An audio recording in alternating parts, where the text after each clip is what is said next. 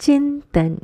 चिंतन कार्यक्रम के सभी श्रोताओं का मैं रचना मुकेश हार्दिक अभिनंदन करती हूँ। सुप्रभात। एक बार सूरज नाम का एक लड़का अपने अध्यापक के पास गया और उनसे पूछा, सर, एक व्यक्ति को जीवन में कितने मित्रों की आवश्यकता होती है? सिर्फ़ एक या बहुत सारे? अध्यापक ने उत्तर दिया, ये तो बहुत सरल सवाल है। ये तो तुम खुद ही जान जाओगे। आओ मेरे साथ। फिर अध्यापक छात्र को पास के एक बाग में ले गए। वहाँ उन्होंने एक सेब के पेड़ की ओर इशारा करते हुए सूरज से कहा, तुम्हें तुम्हारा जवाब मिल जाएगा, लेकिन उससे पहले क्या तुम मुझे उस पेड़ की सबसे ऊँची शाखा से एक सेब लाकर दे सकते हो?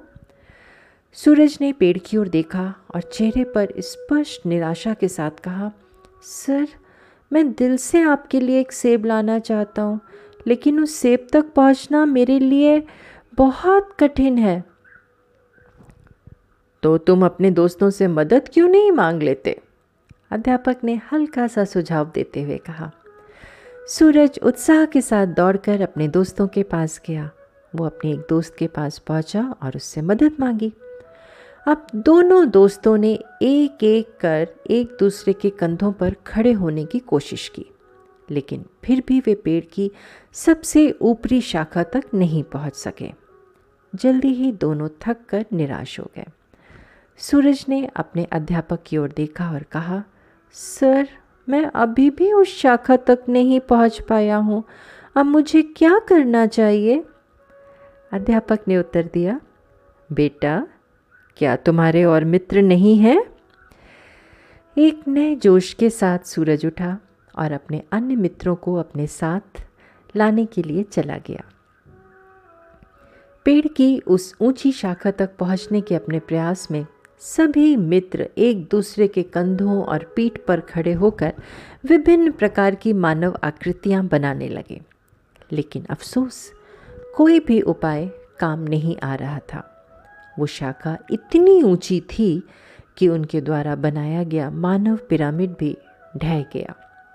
सभी थक गए और अब वे पेड़ की उस शाखा तक पहुँचने की सभी उम्मीदें खो चुके थे। ये देखकर अध्यापक ने सूरज को वापस बुलाया और पूछा तो सूरज, क्या तुम्हें अपना उत्तर मिल गया? क्या आप तुम समझ गए कि एक व्यक्ति को कितने मित्रों की ज़रूरत होती है? सूरज ने उत्तर दिया जी सर, एक व्यक्ति के बहुत सारे मित्र होने चाहिए, ताकि वे एक साथ मिलकर किसी भी समस्या को हल करने का प्रयास कर सकें। अध्यापक ने अस्वीकृति में सिर हिलाया। चेहरे पर मुस्कान के साथ उन्होंने कहा, बेशक, आपके बहुत सारे मित्र होने चाहिए, ताकि उन सभी में से कम से कम एक तो इतना होशियार हो जो सीढ़ी लाने के बारे में सोच सके। दोस्तों, मनुष्य की पहचान उसकी संगत से होती है। वो अपने आसपास के लोगों से प्रत्यक्ष या परोक्ष रूप से प्रभावित होता है।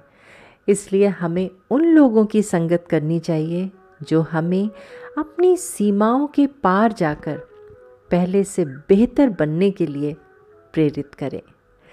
चिंतन ज़रूर करिएगा। आपका दिन शुभ एवं मंगलमय हो।